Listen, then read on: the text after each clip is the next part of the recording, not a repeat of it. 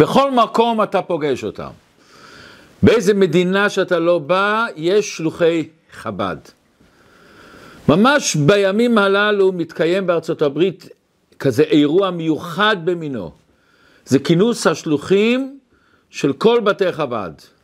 לא כל השלוחים באים, מי שיכול, אבל במקום אחד מתקבצים יותר מארבעת אלפים שלוחים, שכל אחד מייצג ופועל בקהילה שלו.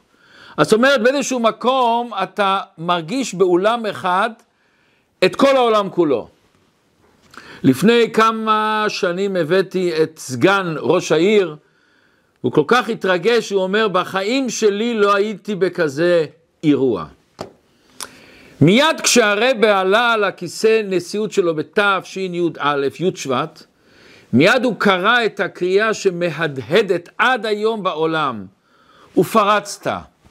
לעזור לכל יהודי ולא חשוב מי הוא ומה הוא ובאיזה מצב שהוא ומה הוא עושה. לגלות את האור בעולם, לגלות את המשיח שבכל אחד ואחד מאיתנו ולצפות לגאולה האמיתית והשלמה. פרשת השבוע פרשת תולדות, ובואו נראה את הפנימיות של הפרשה, נראה בכמה מילים איך שהפרשה מדברת בעצם על ביאת משיח ותחיית המתים. הדבר ראשון, התורה מתייחסת לעבודה של יצחק אבינו. אומרת הגמרא, מסכת שבת, דף פט, שלעתיד לבוא, יאמרו ישראל ליצחק דווקא כי אתה אבינו. שדווקא המידה של יצחק, שהוא, העניין שלו זה צחוק, תענוג, הוא יתגלה לעתיד לבוא. והפרשה שלנו מתייחסת על מה שיקרה לעתיד לבוא. היכן? אז בואו נראה פסוק לכאורה פשוט מאוד, ושהזוהר מאיר אותו.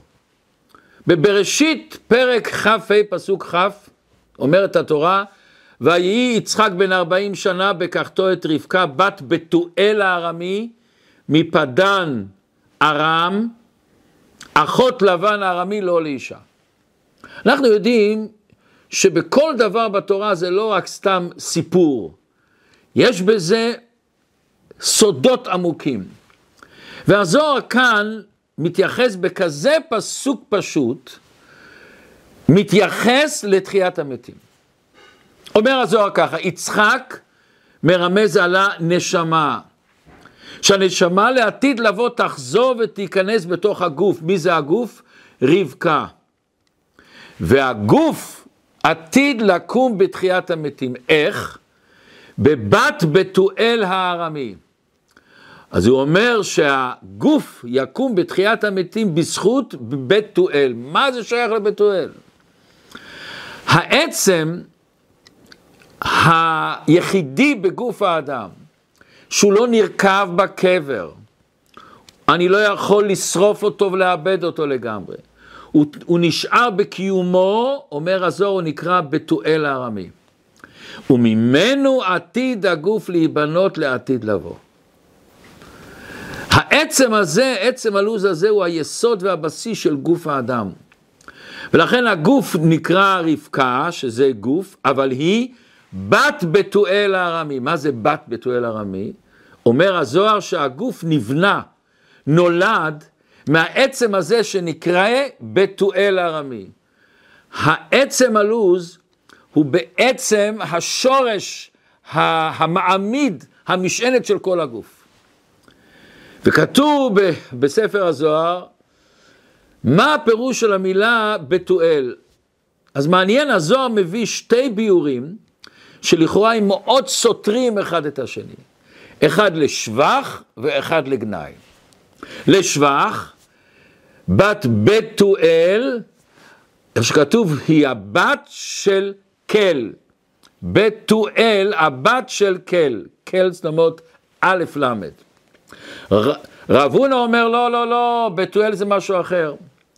הוא אומר, שמעתי שהיו קוראים לאותו עצם של השדירה, עצם הלוז, שנשאר מכל הגוף בקבר ואינו נרקב, בשם בתואל הארמי.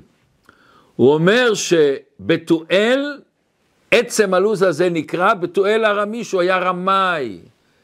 רבי שמעון בר יוחאי לימד אותנו שאותו עצם נשאר בקיומו יותר מכל העצמות. למה? לפי שהוא רמאי, ולא סובל טעם של מזון של בני אדם כשאר העצמות. וכל המפרשים שואלים מה הוא מרמה, את מי הוא מרמה? למה כתוב שהוא רמאי ומעולם הרמאים והוא שכן של רמאים? ואם הוא רמאי, איך הוא זוכה להיות שלם ולא להתבטל כל מה שעושים לו, והוא דווקא מקים את האדם, מחיה את האדם בתחיית המתים. הרי יש לנו את הכלל הגדול, שקר אין לו רגליים. כמו שאנחנו מכירים שכותבים את האותיות שקר באותיות של תורה, הם שתיהם עומדים על רגל אחת, השין עומד על רגל אחת, הקוף עומד על רגל אחת והריש עומד על רגל אחת. ואנחנו מכירים שקר עומד על רגל אחת ואין לו קיום. מה שאין כן אמת, אנחנו מכירים שזה כל האותיות א', מ', ת', יש לו שתי רגליים. עוד יותר מזה, אם אתה אומר שהוא נקרא בפירוש הראשון בתואל בת של כל, בת של הקדוש ברוך הוא, איך שייך לומר על בת כל שהוא רמאי והוא שקרן, איך זה יכול להיות? ויש לנו את הכלל הגדול, אילו ואילו דברי אלוקים חיים. אז אם הזוהר מביא את שתי הפירושים, זה לא שאחד מהם לא אמת, שתיהם אמת. עצם הלוז, כמו שכתוב בגמרא ובספר הזוהר, הוא העצם חזקה מאוד שאי אפשר לאבד אותה. רק במבול, כתוב שאז השם עשה כזה המבול שגם עצם הלוז נעלמה. אבל היום עצם הלוז תמיד נשארת. העצם הלוז הזה, איפה היא נמצאת? אז לפי מה שכותב הארי הקדוש, היא נמצאת בראש חוט השדרה. ויש שכתבו שזה כנגד הקשר של התפילין שבראש. למה הקדוש ברוך הוא ברא את העצם הזאת באדם? אם בשביל לעשות תחיית המתים, נו, אז השם יעשה תחיית המתים בלי העצם הזאת. ולמה מכל העצמות האלה, מה יש, איזה ייחודיות יש באותו עצם הלוז הזה, שהיא זכתה להישאר שלמה בלי פגם, עד כדי כך שממנו האדם קם בחזרה. אז בכדי להבין את זה, בואו נקרא, בואו נלמד פסוק מבראשית. בראשית פרק ב', פסוק ז'. ויצר השם אלוקים את האדם. עפר מן האדמה, ויפח באפיו נשמת חיים, ויהי האדם לנפש חיה. אומר רש"י ויצר, למה כתוב שתי יהודים בויצר? אומר רש"י, וכך כתוב במדרש, שני יצירות השם בשה באדם. יצירה לעולם הזה ויצירה לתחיית המתים. מה זאת אומרת שתי יצירות האלה? מה שתי יצירות האלה? היצירה הראשונה זה לעולם הזה, זה הגוף. שהגוף הזה הוא בעצם מתקיים רק בעולם הזה.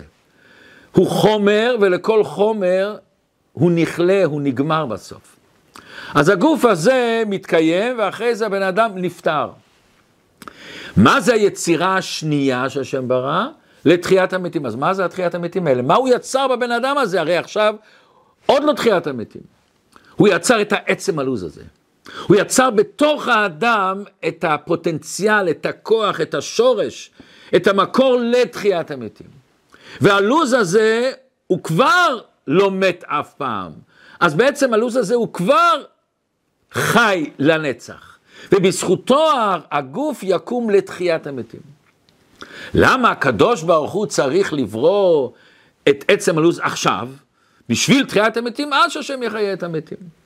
מכיוון שכל תכלית בריאת העולם, של כל אחד ואחד מאיתנו, כמו שדיברנו כמה פעמים, לעשות דירה בתחתונים, מה זאת אומרת? לגלות את הקדוש ברוך הוא בעולם. לגלות את השכינה, את הקדושה, את האור, את הטוב שבעולם. ולכן תכלית הבריאה הוא לא שלעתיד לבוא נחיה בגן עדן, רק נשמות בלי גופים, לא, לא, לא. לפי הרמב"ן וככה אריזה וכך נפסק, שהתכלית של העולם, השיא זה תחיית המתים, נשמות בגופים. אלא שאז הגוף יהיה לגמרי אחרת. אז הגוף ירגיש שכל מה שמחיה אותו זה אלוקות. הגוף לא יעלים עלינו, החומריות לא תעלים עלינו, כשאני מסתכל בעולם כתוב, נראה את האלוקות. כי עין בעין יראו בשוב השם, נראה את, הח, את החיות האלוקית. יש סיפור נפלא, עמוק מאוד. היה אחד מהחסידים של אור, אור הזקן, רב הלל פריצ'ר. רב הלל פריצ'ר היה חי באיזה מקום, והיה שם במקום שלו איזה פריץ.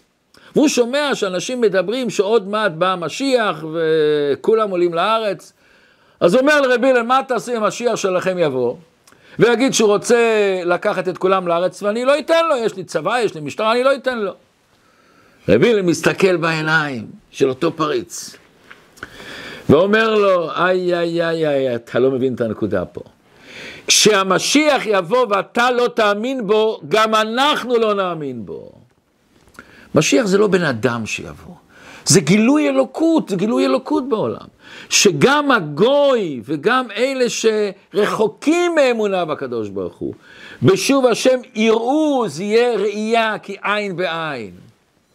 ומכיוון שתכלית האדם ובריאתו זה לזכך את האדם, לזכך את העולם, לכן הקדוש ברוך הוא אומר, התכלית שלו זה לא לברוח מן העולם, להיות בגוף גשמי עם הנשמה, אבל הגוף אז יזדחך כל כך שהוא ירגיש את האלוקות. לכן הקדוש ברוך הוא אומר, אנחנו עכשיו יוצרים את ביאת משיח. זה לא יהיה גוף חדש, זה יהיה הגוף שנוצר ממה שאנחנו עושים, ממה שאנחנו פועלים. לכן כבר בתחילת בריאת האדם, השם ברא אותו במצב שהוא יכול לחיות בעולם הזה, אבל אותו גוף יש לו כבר את הפוטנציאל לחיות בתחיית המתים. לכן רש"י מדייק והוא לא כותב יצירה אחת לגן עדן, הוא אומר יצירה אחת לתחיית המתים שזה אחרי גן עדן. וזה מה שכתוב בישעיהו הנביא, יחיו מתיך. לא נאמר יברעו מתיך שהוא יברא אותם, יחיו מתיך. אבל כאן יש דבר שכל אחד צריך להפנים. העצם הלוז הזה, היא לא עכשיו שקט, היא לא פועלת, היא סתם הדביקו אותה ורק לעתיד לבוא. העצם הלוז הזה, גם בזמן שאנחנו חיים, יש לנו את הכוחות של העצם הלוז. מאותו עצם הלוז האדם יכול לקחת תמיד כוחות מחודשים. זה מה שאנחנו רואים לפעמים אנשים שנפלו נורא ואיום וקמים ועולים וצומחים. העצם הלוז הזה זה הכוח לעשות תחיית המתים. תחיית המתים לא פיזית אולי, תחיית המתים רוחנית. הכוח לעשות תחיית המתים תמיד נמצא בנו. ולכן בן אדם תמיד יכול להתרומם מעל הגשמיות והחומריות שבו, מעל האגו שלו. הוא יכול תמיד להתרומם מעל הנפילות הכי הכי ירודות שלו. הוא תמיד יכול להתחדש. יכול תמיד להרגיש שהוא נולד מחדש, חי מחדש. אני אספר לכם סיפור מרגש מאוד. הסיפור הזה כתבה שרה יוכבת ריגלר. והיא מספרת שהיא מכירה את שתי האנשים האלה. שני יהודים חסידים עם פאות, עם כיפות שחורות, פתאום מסתובבים באשרם, בהודו, על, על יד הנער הקנגס. הם הולכים לבקר את הגורו. את הגורו שאני לא אומר את השם שלו כמו שצריך כנראה, אבל השם שלו, מה ש... איך שאני זוכר, סומי ויגנדה, משהו כזה. בשנת אלף, בשנת 2008. והם מסתובבים שם ורוצים לראות איפה נמצא הגורו הזה, באשרם הגדול הזה. באשרם שהייתה שם אישה, שאצלהם היא הייתה אישה קדושה מאוד, והם נכנסים אל המקום, ומיד הם מבחינים בגורו, באותו הגורו הזה. והגורו מתיישב על ספסל של אבן, ועומדים תור של מאמינים בו ארוך, ואחד לאחד ניגשים ומדברים איתו. איך הסדר? הוא גורו זקן, בן 93. הם באים, משתחווים, מסירים את האבק מהרגליים שלו, זה מחווה של כבוד אצל הודים, ונוגעים ברגליים ביד אחד, ואחרי זה מעבירים את האבק או את הלכלוך שיש על הרגל על המצח שלהם. לכל מאמין נתנו פחות מדקה מהתשומת לב של הגורו. ואחרי שהם בפגישה איתו, הם מתרחקים ומתיישבים בצד ונהנים להסתכל עליו. שני היהודים החסידים האלה היו אליעזר בוצר וחבר שלו נתי. היה להם כזה ארגון, הבית היהודי שמה, והם באים לכזה אזור שהם נראים כמו משהו שלא מתאים בכלל, לא מתאים בכלל פה. ואחרי כמה דקות הגורו הזה מבחין בשתי היהודים הדתיים האלה, ושהם עומדים שם בסוף, ואז כשמתקרב אליו המאמין שלו שמגיע לראש התור, אז הוא עוצר אותו, ומסמן לשני הסדרנים, עמדו לו שני שומרי ראש, שני הסדרנים, לעצור את התור, והוא מראה ביד שלו, תביאו את שתי היהודים החסידיים האלה. אלעזר ונוטי ניגשים אל הגור. הם לא השתחוו כמובן, הם לא הסירו את האבק מכפות רגליו, והגורו סימן להם לשבת על הספסל לידו. ואז אליעזר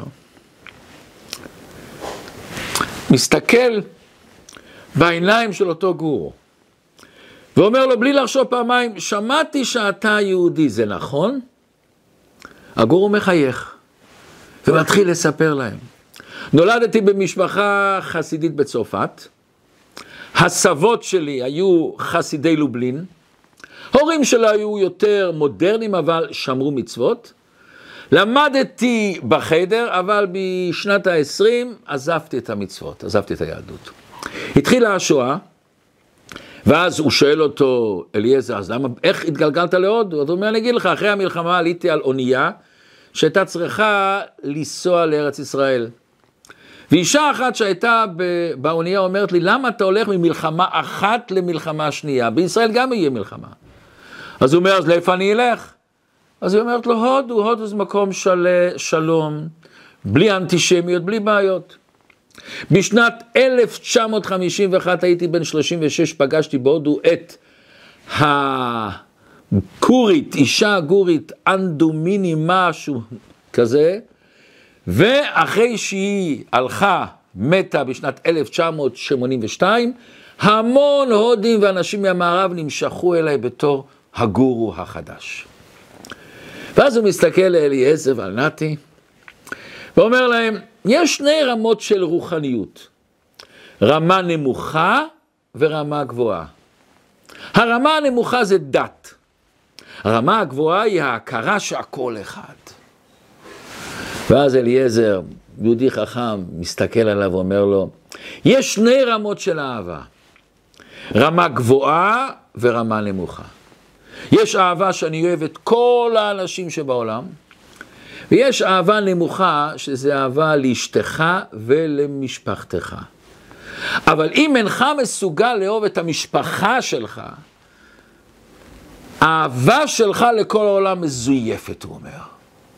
מסכים? הוא שואל את הגור. הוא אומר לו, אתה צודק, זה השורש. אומר לו, אם כן, אתה יהודי. ולפני שאתה מתחיל לאהוב את כל העולם כולו, אתה צריך לגלות אהבה לאלה שהכי קרובים אליך, המשפחה שלך, לעם היהודי. הגור צחק. ונפתחה שיחה והשומרי ראש, הסדרנים, לא מבינים מה קורה פה, כולם מחכים וכולם רוצים לבוא אליו. ו... הוא ניסה להראות לה, לשוחח על הדת שלו וזה, ואליעזר לא קיבל, היה כזה ויכוח שכל אחד עומד בצד שלו. והוא מנסה להגיד שהדת שלו היא האמת. ואז אליעזר החליף כיוון, הלך לכיוון אחר לגמרי. הוא שואל אותו, מותר לי לשאול איך קראו לאימא שלך? אז הוא אומר, ואיך אימא שלך קרתה לך שהיית ילד? ואז דמעות בעיניים. והוא אומר, השם שלי זה אברהם יצחק. אימא שלי קרתה לי אברמקה. ואליעזר ממשיך, הוא לא עוצר. אתה זוכר את שולחן השבת מהילדות שלך? הגורו עוצם את עיניו, ומתוך עשרות שנים של שכחה הוא מתחיל לשיר אשת חיל. השיר שאנחנו שרים לפני הקידוש, בסעודת שבת. ודמעות נשפחות. והוא שר את השיר כולו, מראשיתו עד סופו. ובכל האשרם הזה מתח. ושני השומרי ראש, שני הסדרנים האלה שמעולם לא ראו את הגור שלהם בוכה, התחילו לפחד מה הולך פה. והם מתקרבים ורוצים לגרש את שתי הזרים האלה. תלכו מפה. והגורו פוקח את עיניים, ואומר, רגע, רגע, תחכו. ואז אליעזר מוציא תנ"ך עברי, ואומר לגורו, אני רוצה להביא לך את התנ"ך הזה. אומר לו הגורו, כבר יש לי אחד, ואני אספר לך מאיפה.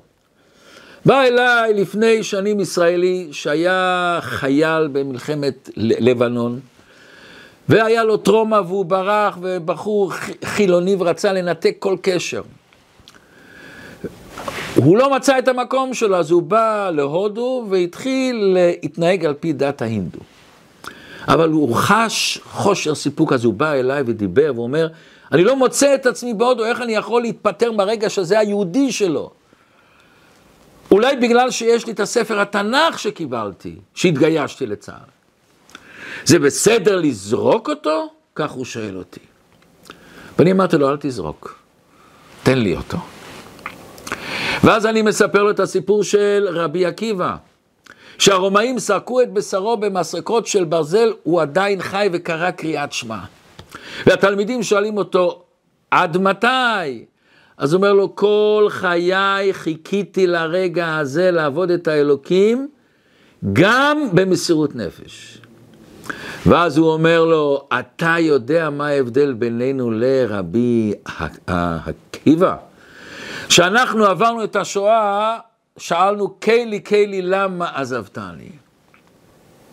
קיילי, קיילי, למה עזבתני? אבל רבי עקיבא, הוא אומר, הבין שהסבל שלו זה לא עונש. זה דרך לגדול, דרך לרמה רוחנית יותר גבוהה של השגת אחדות עם הקדוש ברוך הוא. ואז הוא אומר לאליעזר, אני לא יודע איפה הוא, אבל הוא היה חייב לחזור בתשובה. ואז אליעזר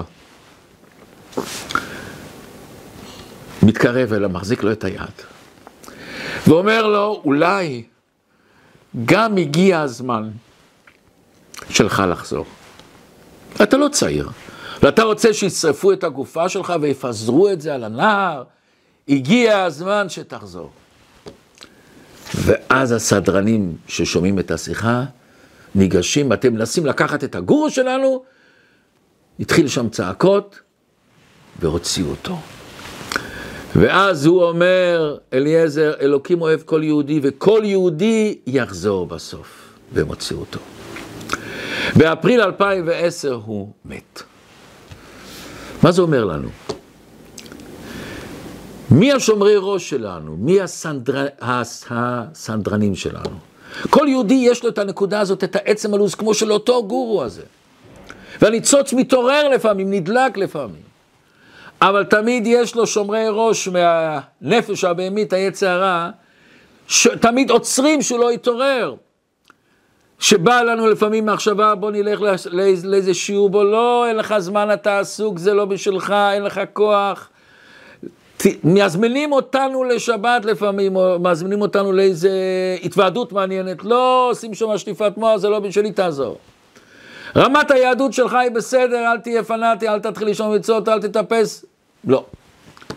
וצריך אומץ גדול לסלק את כל השומרי ראש האלה. להבין שבמקום לשמור עלינו, הם מסלקים את הנקודה שלנו. הם מסלקים את המברק שבא לנו מהקדוש ברוך הוא, את הירושה העצומה שיש לנו. את האהבה לקדוש ברוך הוא. אבל עכשיו צריך להבין באמת מה הכוח הזה של עצם הלוז? למה הגזרה שנגזר על האדם הראשון שהוא צריך לעזוב את העולם בזמן מסוים, שהוא נפטר מן העולם, למה זה לא חל על עצם הלוז? מוסבר בחסידות, כל העניין של מיתה התחילה בגלל חטא עץ הדעת. כשאדם הראשון אכל מעץ הדעת, העץ הדעת הזה התפשט לו בכל האיברים, חוץ מעצם הלוז. ומכיוון שעצם הלוז לא נהנתה מעץ הדעת, לכן לא נכנס עליה הגזרה הזה. הגזרה הזאת לא חלה עליה, ולכן לעצם הלוז הזאת אין לה מיתה לעולם. אבל פה יש עוד נקודה. אנחנו מדברים על תחיית המתים, בסדר? עכשיו השאלה היא, מה יעשה בן אדם, הרי אנחנו מכירים שכתוב באריזל, שכל בן אדם, בזמננו, רוב רוב רובם של האנשים, גלגולי נשמות. מה קורה אם בן אדם יתגלגל שתי פעמים, שלוש פעמים, ארבע פעמים? איזה גוף יקום בתחיית המתים? הראשון, השני, השלישי? אומר האריזל ואומר הזוהר הקדוש שכולם יקומו. איך כולם יקומו? אז הדבר ראשון, עצם הלוז יש לכולם, לכל אחד יש את העצם הלוז. הנשמה, כל אחד שבא בגלגול, הוא בא בכדי לתקן חלק מהנשמה. וכל גלגול מתקן משהו בנשמה. אותו החלק של הנשמה שזיככנו אותה, שביררנו אותה, אותם מצוות שעשינו בגלגול שלנו, הוא אותו חלק של הנשמה, הוא יחיה אותנו. כמו נר אחד יכול להדליק המון נרות, הנשמה זה כוח אינסוף, בלי גבול. הנשמה יכולה להחיות המון המון גופים. כל אחד אותו חלק מהנשמה שהוא בירר וזיכך ותיקן, הוא מחיה אותו. אבל עכשיו באה השאלה, איך באמת אנחנו יכולים להתקשר עם העצם הלו"ז? כאן יש דבר מעניין מאוד. כתוב בהלכה, באור החיים בסימן שין, שיש עניין לאכול במוצאי שבת מלווה מלכה. אומר הבית יוסף, מכיוון שאיך שאמרנו עכשיו, שאותו העצם הלוז לא נהנית מעץ הדעת, היא נשארה. ומכיוון שהיא לא נהנתה מהאכילה של עץ הדעת, היא, היא כזאת עבר, שהיא לא מקבלת אוכל סתם. כשבן אדם אוכל בדרך כלל אוכל, למה הוא אוכל? או שהוא רעב, או שהוא נהנה מהאוכל. את האוכל הזה עצם הלו"ז לא קולטת מכיוון שהיא רוחנית יותר. כשבן אדם הולך לאכול במלווה המלכה בדרך כלל זה כבר מאוחר, הוא כבר אכל בשבת הרבה צ'ולט וקיגל וכל המאכלים הטובים. הוא כבר שבע מזה, הוא כבר שבע. למה הוא אוכל? רק לשם מצווה. מכיוון שהוא אוכל לשם מצווה, אז האוכל הזה הוא מחיה את העצם הלוז. הוא מתלבש בעצם הלוז. הוא נכנס בעצם הלוז. ולכן, איך שכתוב, שעניין גדול גדול לאכול את הסעודה של המלה והמלכה, מכיוון שבעצם היא נותנת את החיים לאותו עצם הלוז. אומר היעבץ, לכן הוא נקרא בשם רמאי. אתם, זוכר, אתם זוכרים שדיברנו בהתחלה שאותו עצם הלוז נקראת רמאי. למה הוא נקרא רמאי? אז הוא אומר כאן שני הסברים. ההסבר הראשון, שבן אדם מת, כולם חושבים שהכל מת אצלו. אבל העצם הלוז הזה, כמו שאמרנו, היא לא מתה אצלו. העצם הלוז הזאת נשארת. אז היא בעצם מרמה את כלם. היא מרמה שנראה שהיא לא פה, אבל בעצם היא פה. עוד נראה לנו שאנחנו אוכלים, שגם עצם הלוז נהנית מהאוכל שלנו, אבל היא משקרת אותנו. נראה לנו שהיא גשמית, אבל עצם הלוז לכאורה הוא חלק מהגוף, אבל הוא רמאי. מכיוון שהוא נראה שהוא קשור בגוף, בגשמיות, הוא חלק מהגוף, אבל זה לא נכון. בפנימיותו, הגשמיות שלו לא תופס. החוקי הגשמיות לא שולטים עליו. וכל מה שהגשמיות חשוב אצלו זה רק בשביל להשתמש בגשמיות לאלוקות, לעשות מזה כלי לאלוקות. לכן מצד אחד הוא נקרא רמאי, מכיוון שאנחנו חושבים שהוא מגושם, והוא כמו שכל הגוף שמגושם הוא לא מגושם. הפוך, הוא זה שלא נהנה מעץ הדעת, הוא נהנה רק מאוכל שאוכלים לשם מצווה. אז מצד אחד הוא רמאי, מצד שני הוא נקרא הפתואל, הבת של הקדוש ברוך הוא. והרבא כאן מסביר דבר נפלא, נפלא. הרב אומר, אם העצם הזאת היא בעצם למעלה מהגשמיות, ולכן היא נצחית, ולכן היא תמיד תהיה. אם היא באמת כזאת נצחית, למה היא צריכה בכלל ליהנות מסעודה? למה היא צריכה בכלל אוכל? אנחנו אומרים שהיא נהנית מסעודת מל ומלכה, מה, מה הקשר לזה? עוד יותר, אם כבר היא צריכה איזה אוכל, למה לא ליהנות מאכילת שבת? שבת אנחנו מכירים מעין עולם הבא, שאין בה פסולת בכלל. שזה למעלה מעניין של מיטה, אז אדרבה. אומר כאן הרב עניין נפלא. הגדלות של עצם הלוז, שיש לה שני דברים הפכים. מצד אחד היא למעלה ממיטה, היא לא נשלטת על ידי כללי הגוף והגשמיות, אי אפשר לשרוף אותו, אי אפשר לטחון אותה, אי אפשר לבטל אותה בשום מקום. מצד שני, היא לא רוחנית, היא דבר גשמי, ולא רק שהיא דבר גשמי, היא לעתיד לבוא בונה את כל הגוף כולו בתחיית המתים. זאת אומרת, לא, לא זו בלבד שהוא נצחי, שהוא לא נשלט על ידי כללי החומר, אלא הוא קשור לרוחניות, ומצד שני יש לו כוח עצום לבנות את הגשמיות. לבנות חיים נצחיים, הוא לעתיד לבוא בונה גוף שהוא נצחי. גוף גשמי שהוא נצחי. אז בעצם יש בו את שתי הדברים הסותרים. הוא בונה את הגוף והוא לא גשמי. הוא בעצם לא שייך למיטה, הוא דבר רוחני, אבל הוא יוצר גוף. אז יש בעצם הלו"ז הזה איחוד נפלא של גבול ובלי גבול, של גשמיות ורוחניות. עצם הלו"ז בגימטריה 248 רמ"ח איברים הוא שייך לגשמיות. לכן הוא קשור לסעודת מלווה מלכה. השבת מצד עצמה היא מעין עולם הבא. השבת מובדלת, מנותקת מכל ימי החול. כך שהחיים הנצחיים הם לא נכנסים לתוך ימי החול. שבת וחול זה שתי דברים הפכים. הסעודה היחידה שממנה נהנה עצם הלו"ז היא סעודת מלווה מלכה. למה?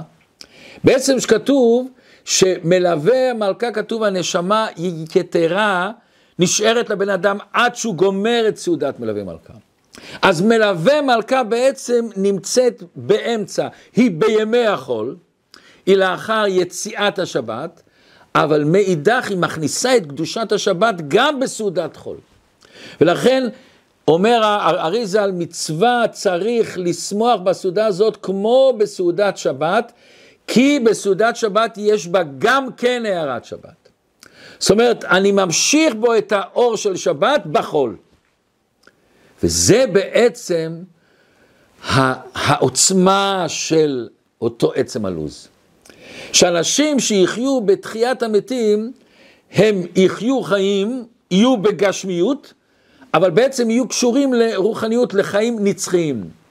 את השתי ההפכים האלה של גבול ובלי גבול, של גשמיות ואלוקות ביחד, זה יהיה בתחיית המתים וזה יש בעצם הלו"ז.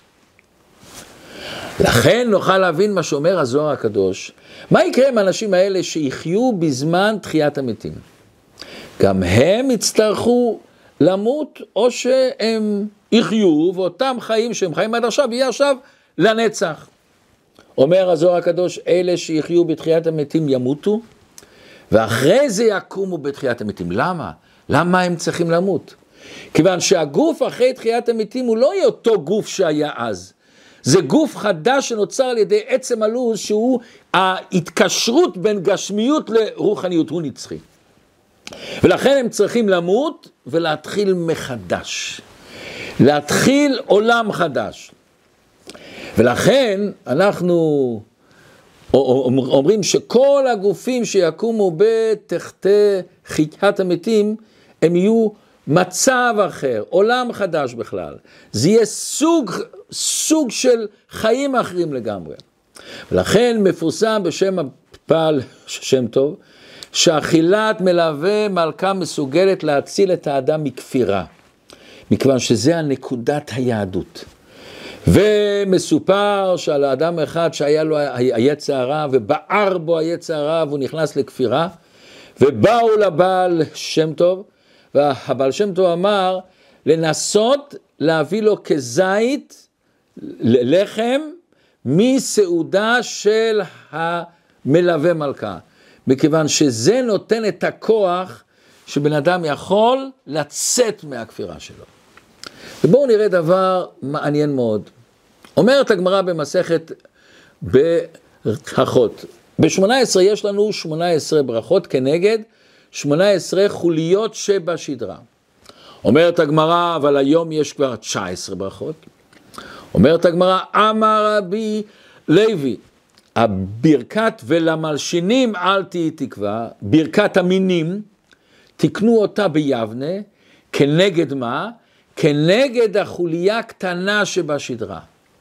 אומר הערוך ועוד, זה עצם הלוז. למה? מין וכפירה זה מדרגה הכי נמוכה. הכופרים להכיס. הם לא עושים בגלל ספקות, בגלל שלא, הוא, הוא מאמין בהשם, איך שכתוב, מה זה עמלק? יודע ריבונו ומכוון למרוד בו. לאנשים כאלה ויכוחים, שיחות, זה לא מעניין, גם אם תוכיח לו שחור על גבי לבן, הוא רוצה לכפור. העצה בשבילו זה לעורר את עצם הלוז. לכן את הברכה הזאת של, ה, של הכופרים, של המינים, עשו כנגד עצם הלוז. ובעצם אותו עצם הלוז נמצא באדם, ונמצא בעולם שנה נפש.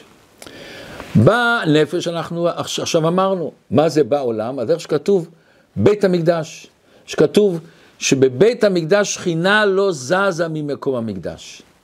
נשבע הקדוש ברוך הוא שאין הכותל מערבי חרב לעולם.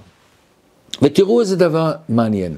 אחרי שהשם מתגלה ליעקב אבינו, בא החלום הלילה וכתוב, וישכם יעקב בבוקר, ויקח את האבן אשר שם מראשותם, ויצוק שמן על ראשה, ואז תראו מה שכתוב, ויקרא את שם המקום ההוא בית כל.